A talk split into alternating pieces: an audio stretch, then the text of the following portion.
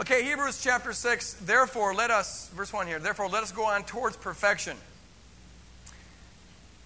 Leaving behind the basic teaching about Christ and not laying again the foundation. You need the foundation, but you also need to go beyond it towards completeness. The word perfection there really means completeness. Now, here's, here's the foundation, and this is what we've been teaching on repentance from dead works and faith towards God. We talked about that two weeks ago. And then instruction about baptisms. And that's what we're sort of chewing on here. Last week we, we, we, we noted there that there's the, the baptism is in the plural. There's at least two kinds of baptism that the author has in mind. The one is spirit baptism, and we talked about that last week. There is an experience with God that is subsequent to salvation that is called the baptism of the Holy Spirit. And it's a time where you, um, it's not a one time experience, it's something we're to be always open to, but it, it's it's a matter of, of God, of you yielding to God and God filling you with His Spirit, being more controlled by His Spirit, being immersed or dipped into His Spirit. That's what the word baptism means. And it, it, it's not the case that just because you're saved, you're walking in the fullness of that salvation. And that's what the baptism of the Holy Spirit is about. And we are to be open to that. If you have more questions about that, I encourage you to get, get the tape. This morning, we're going to talk about, or I had wanted to talk about, and we may talk about, I don't know. Let's see what we talk about. But water baptism, being baptized in water. The, the text that I wanted to uh, preach from, I'm talking. If I did get to the sermon, here's what I'd preach on. It's Romans chapter 6. So take note of it, even if it's for next week. Romans chapter 6. What then are we to say? In the light of, the, he's been talking about God's grace in, in, in Romans chapter 5. He says, In the light of this, what should we say? Should we go on sinning that grace may abound? Since we're saved by grace, should we just keep on sinning, you know, and have fun with it? A lot of people think that way. Well, God will forgive me. Paul says, by no means, not at all. Me genoito in the Greek. Don't even think that. How can we, who are dead to sin, go on living any longer in it? Here's the deal. When you become a believer, you literally, now, you literally die to sin. Your old self, the old you that was addicted to sin, dies. It really is the case that sin doesn't have any power over you. Now, the trouble is, of course, that we, we, we have trouble communicating that to our brains, and so we keep on living as though that were not true. But the truth of the matter is, from God's perspective, that you're dead to sin. Now, look what Paul does here, starting in verse 3. Don't you know that all of us who have been baptized into Christ Jesus were baptized into his death? So now Paul is going to help the Romans remember who they are in Christ by appealing to their baptism. That's the purpose of baptism. It's a reminder, it's a, it's a tombstone for the old self. You look to it to remember that you're dead. But it's also something else. He says this Therefore, we have been buried with him by baptism into death, so that just as Christ was raised from the dead by the glory of the Father, we too should walk in newness of life. Baptism, if I were going to preach on it, this is what I would say. Baptism is a tombstone for the old self, and it's a birth certificate for the new self. We may get to that later on. But now look at verse 10 and 11. Paul says this The death that Christ died, he died to sin once and for all, but the life that he lives, he lives to God. See, he died to sin, he rose, and now he lives to God. In verse 11, Paul says, So also we should consider ourselves, think about yourself, dead to sin, but alive to God in Christ Jesus. Jesus is alive to God. You are in Christ Jesus. Stop thinking of yourself as being alive to sin. You're dead to it. Start thinking of yourself as being alive to God because you're in Christ Jesus, and that's what's true about you. And baptism is there to show that. Okay, let's pray. Father, uh, I would just pray that right now you give me, in a succinct amount of time, the words to say to communicate the thing that's on my heart to say.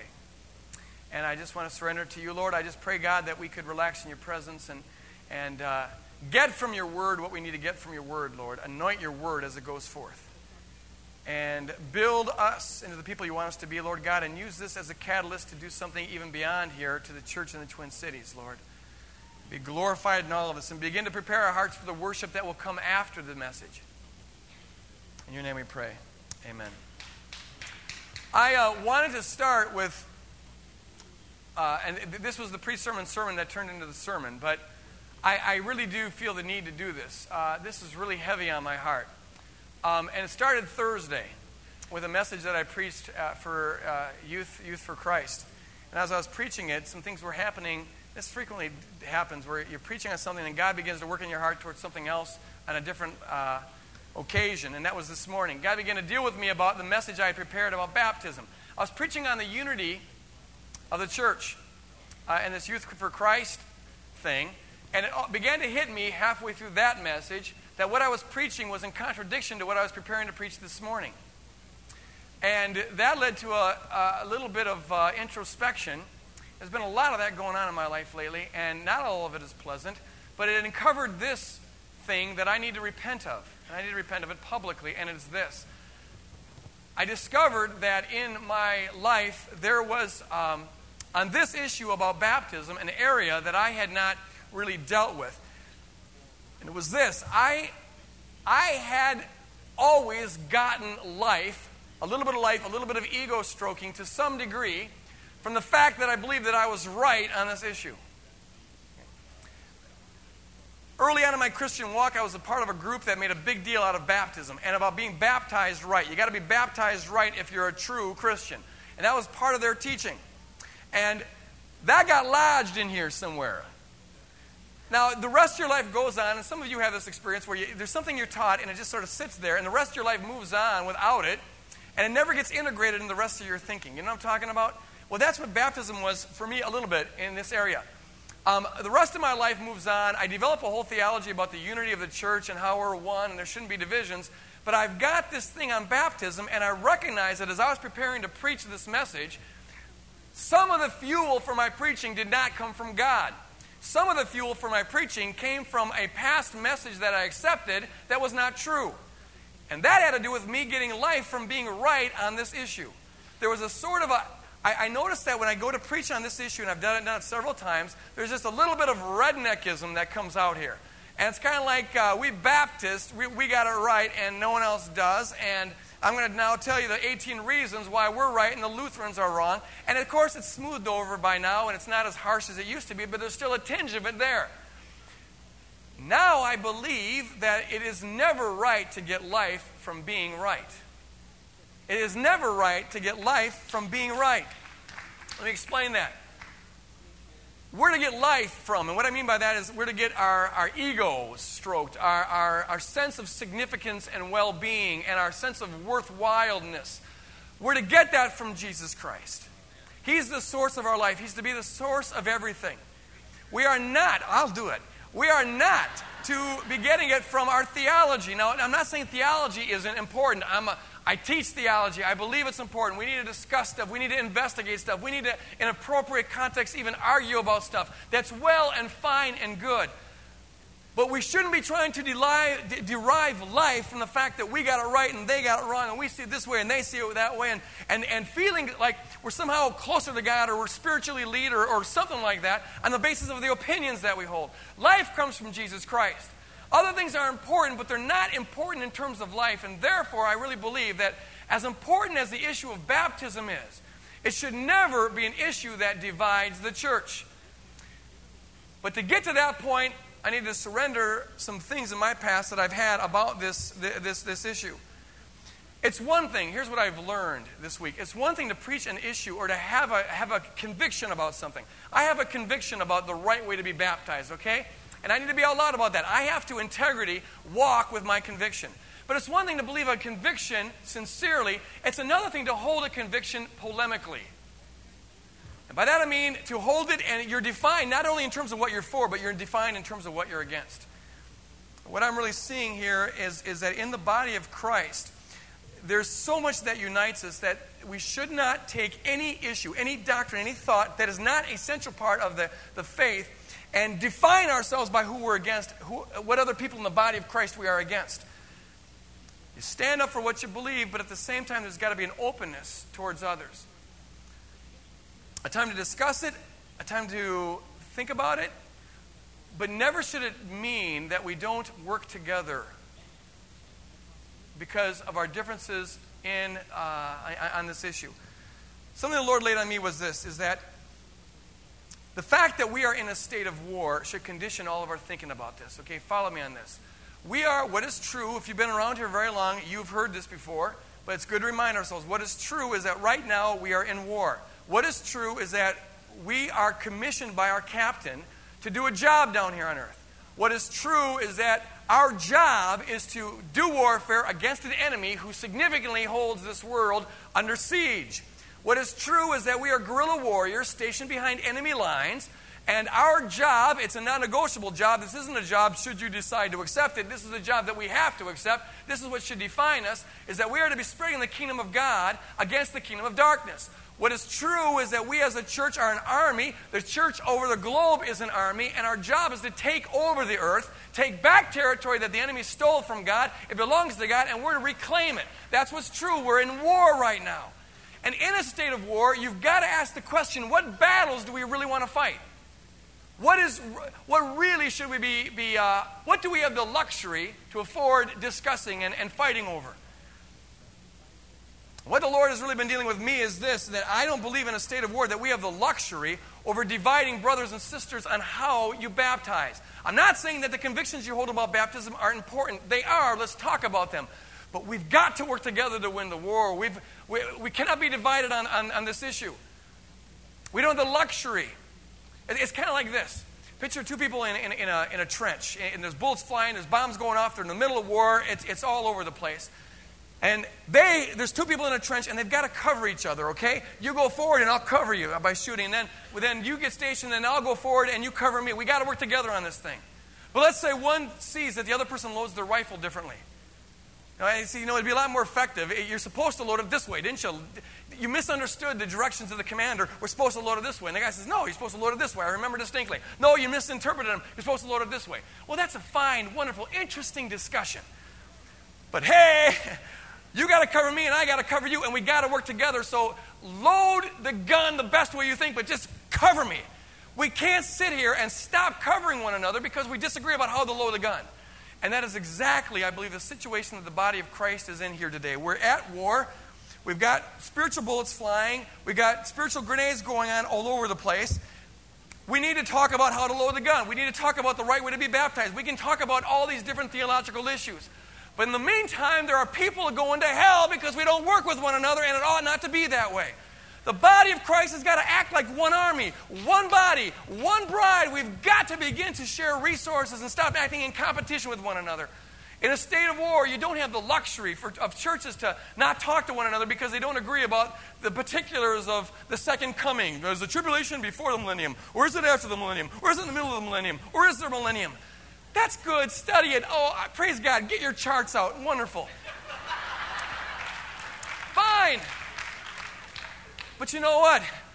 There are, there are kids that need to be saved. So, how about if we just start sharing some resources here and, and, and work towards this? And we'll talk about that later. Right now, cover me, and then I'll cover you. Let's, let's work together on it. There's, there, there's a war going on, and we don't have the luxury to, to have churches not talking with one another or pastors attacking one another because of some fine minutia on eternal security or foreknowledge or predestination or this or that. Find things to discuss, even argue about it. That's, that's okay. But never should it divide us. We've got to work together on this. What we have in common is so huge, it dwarfs in significance what we disagree on. When our army went over there to the Gulf War, it fought the, the Iraqis, Saddam Hussein, you know, they, I, I, how many people went over there? About 200,000, 100,000? I don't even know. Let's say 100,000. I'm sure you had 100,000 different opinions on a lot of different issues. And that's fine. I'm sure that when they got the chance, they talked about their politics and they talked about their religion, they talked about this, that, and the other thing. But when the guns started firing and the bombs started going off, all of a sudden, what mattered there was not your opinion about whether you're Republican or Democrat. What mattered was we've got a common enemy, we've got a common task, we've got a common captain, and we've got a job to do. Let's do it. And so it is in the body of Christ. So it is in the body of Christ. There is one church. It's not a Catholic church. It's not a Protestant church. It's not an Episcopalian church or a Baptist church or a Lutheran church. There's one church. It's got a lot of different spins, a lot of different flavors, a lot of different opinions. That's fine. And some, some churches can minister to some kinds of people better than other kinds of churches. But what really has got to happen is that those churches begin to bridge those differences, begin to talk with one another, begin to share resources. How can I help your singles group? Here's how you can help my young married group. You're doing a retreat, we'll invite us alongside of it. Hey, would you help us fill the pulpit here? Do you have some musicians we can borrow? Let's start cross fertilizing. Let's start acting like a team. I'll be the quarterback, you be the end. And if you score the touchdown, I'm going to cheer for you as loud as if I scored the touchdown because what matters is the team scoring the touchdown. Who gets the credit for it is really quite inconsequential. Jesus prayed, prayed this prayer in John 17. It's his passion prayer, it's his heart. Father, I pray that they may be one, even as we are one. I pray, Father, that they may be one. I in them and they in me, that they may be one, as you and I, Father, are one. That the world may know that you have sent me. The world will know, what the world will know that you have sent me when they are one. When they have the kind of love that characterizes the eternal Godhead. When they develop relationships like we saw up here, they learn to live together, they learn to help one another, then the world will know that I'm for real. That's a love that is not simply a uniformity of opinion. That's a love that, that crosses differences. A love that's based on uniformity of opinion. I like you because you think exactly the way I think. That's not love. Uh, th- that's just uniformity. But God like love is a love amidst differences. And where there is, and I preached on this Thursday night, where there is a unity that is godlike, there'll be an effectiveness that is godlike. The Father, and Son, and the Holy Spirit never once argued about who's going to do what. They worked in perfect, I, so far as I know, they work in perfect unity with one another. So also, when the body of Christ starts loving like God is love, will start working like God works. And instead of being this competition, territorial stuff, there'll be a unity there, a common vision that is there. But we've got to know this the enemy knows that a house divided against itself cannot stand. A house that's divided against itself cannot stand. That's Jesus said that of the kingdom of darkness, but it also applies to the kingdom of God. If you get an army, and that army, instead of shooting at it, the common enemy, starts shooting at one another, well, that army is going to really have, have a tough time making progress in the warfare.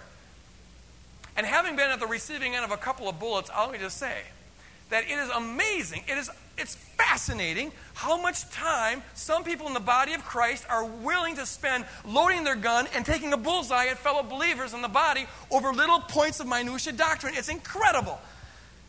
Time that could have been spent out there doing evangelism, doing the stuff that's going to make a difference eternally for the kingdom. But if the body of Christ is divided, if they're fighting with one another, if they're squabbling over this, that, or the other thing, the effectiveness of that army is going to be compromised seriously. So that's exactly where the devil lands and he, spro- he, he spread seeds of division in the body of Christ. Local bodies, trying to get controversy, but also in the body of Christ as a whole. Seeds. So, seeds of racism, so that the body now uh, functions in a, in a split way along racial lines. So you don't get the black church talking to the white church, the white church talking to the black church, no one's talking to the Hmong church. They're all doing their little separate things. Nothing's coordinated. Hooray for the enemy, he sowed seeds of that. We say, oh, this is natural, that's just cultural. That is Maybe natural in the world, but that's bogus. Amen. It's just totally bogus. In the kingdom of God, it ought not to be that way. Sowing seeds of, of social discord. So the body of Christ is divided along economic lines. So you've got suburban churches that aren't working with inner city churches, and inner city churches not working with suburban churches. That's not of God, that's of the enemy. Sowing seeds of denominationalism, where people begin to get their life not from Christ, but belonging to a certain denomination. And, and being right about that. The question you got to ask yourself, and I'm not against denominations as such, fine. If they help the cause of the war, fine. If they, fine. But, but if, if it doesn't help us further the cause, if it's not helping us, it's hindering us. And we got to ask seriously the question, okay, what role does this have in our life? Sowing seeds of discords about theological differences that don't amount to a hill of beans. Things that could be well discussed, but ought never to divide us. And church, we have just got to, it begins with us, have a vision for the church that is global. It's citywide, first of all, and that's global. And be as invested in what God is doing, more invested in what God is doing in the kingdom throughout the city than, than in our particular locale. How can we function as a team? How can we, can we block for the quarterback? Can we, can we, can we uh, go out for the pass? Can, can we be the quarterback? Throw, whatever. Can we play the defense? Can we play the offense? But it's got to be coordinated. And if we're listening to the head, it will be coordinated because he's giving instructions. But the problem is that we've got so many divisive walls and, and ideas and traditions that get in the way that we don't hear the Lord when he's talking. But there's one church. God does not want a dismembered bride. Amen? No one would want a dismembered bride, torn apart into 18 different pieces. God wants his bride to be one bride. And he's got one bride. The trouble is, the bride doesn't know it. Baptism, I believe, is an important issue. And it's something for to study and pray about and think about. But what is also true is this there's differences of opinion on this. Sincere, godly people go to the Bible and they come away with different conclusions. And I can't for my life picture God in heaven. You get there and you say, you know, I mean, he sees that you've loved him all your life, you accepted Jesus Christ, you've trusted him all your life, but doggone it, you missed the technicality, you weren't baptized right, you're out of here. Uh, nah, I don't think so. In the body of Christ, there's got to be this understanding that this is a, this is a real difference thing. So you, you, you, you, you, you, you, with integrity, read the word, you go on your convictions, but you allow for differences. I don't think, and I just say this about Woodland Hills. Um, I'm glad that this is not a place where it's, it's thought that everyone has to think the same way. Because we're all different and we're going to see things a little bit different. I don't expect everyone to th- agree with my opinions, even when I preach it. I, and I know a lot of you don't. You send me letters, you send me books, you try to convert me. Fine. I got, I got more free books from people trying to convert me uh, to different opinions. You know, that's fine. But, but it, it's, it's good in the body. What you get if you get uniformity all over the place is a cult. There's got to be room for, for differences here. Some of my ideas, some of you have talked to me about it. You know, Barry Joss disagrees with me on some stuff. Can you believe that? And I got a PhD. I can't, the gall. They say, I've been reading your book, God at War. Know, I've been reading that, and uh, I have some, some good stuff there. what do you mean, some? Uh, he goes, but you know, some of the ideas I really don't agree with. But you know what? That, that's fine. Some of my ideas are out there. Okay, I'll say it. They're out there. If you learn from them, you learn from them. My whole life is out there. if you learn from me, learn from it. The main thing is this eh, about belonging to the body. Are you growing? Uh, do you agree on the essentials of the Christian faith? Uh, are you growing? Are you being challenged? Are you being, are you, are, are, is the Spirit working in your life? Are you being equipped for ministry? Are you getting in fellowship? And amidst that, there's plenty of room for, for differences, and we want to just be out, out loud about that. Baptism, I believe, is an important issue, but it shouldn't be something that divides the body of Christ. Now, let me teach about baptism in two minutes. Having said that, um, I, in fact, I'm going to I'm to continue this next week, but let me just say one word about it that at least the, one of the meanings of baptism, it, it, it was the first thing that believers ever did. When, when they uh, became believers in the early church, the first thing they did was they got baptized. Uh, they believe and are baptized. In fact, I just found out a small group that baptized a bunch of people. Uh, they just came to the conclusion that this is how to get baptized, and they went out to a river last week and, or a lake, and they, and they got baptized. You don't have to wait eight months or whatever to get baptized. Anyone can, in fact, you don't have to have a pastor to baptize you. Now, if you want a pastor to baptize you, we've got uh, some people who will do that. And we'll go out to a lake or to a hot tub or, or whatever, and you'll get baptized.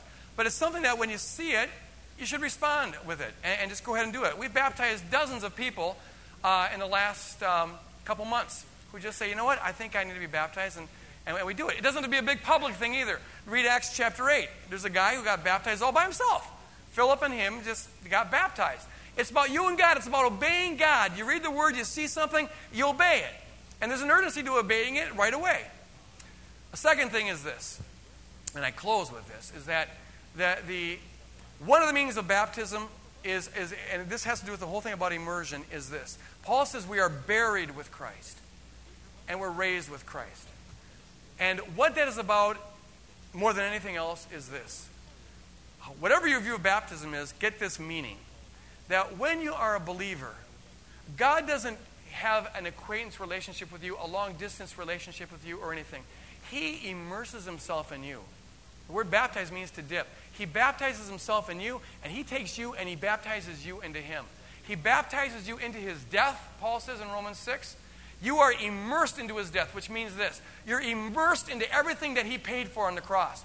You're immersed into his forgiveness. You're immersed into his righteousness. You're immersed into his justification. You are surrounded by his holiness, which is why when God looks upon you, he sees nothing, nothing, nothing but the righteousness of Jesus Christ.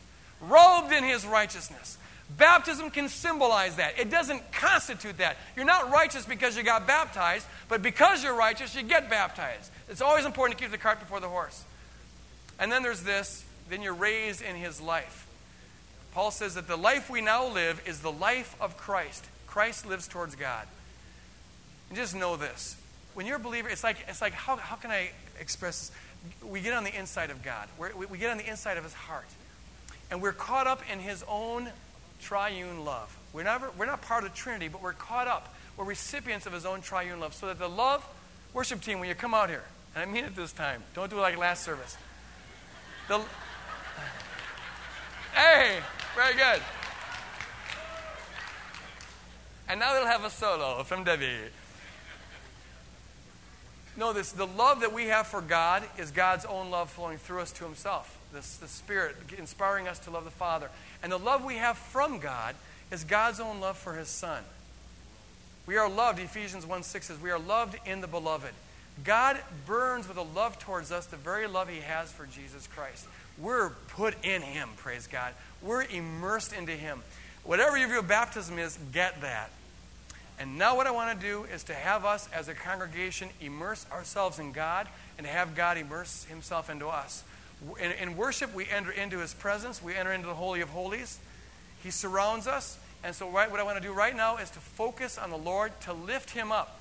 That means putting aside all other cares, all other considerations. I don't care what is going on in your life. It doesn't matter right now. What matters is that Jesus Christ is glorified. Amen.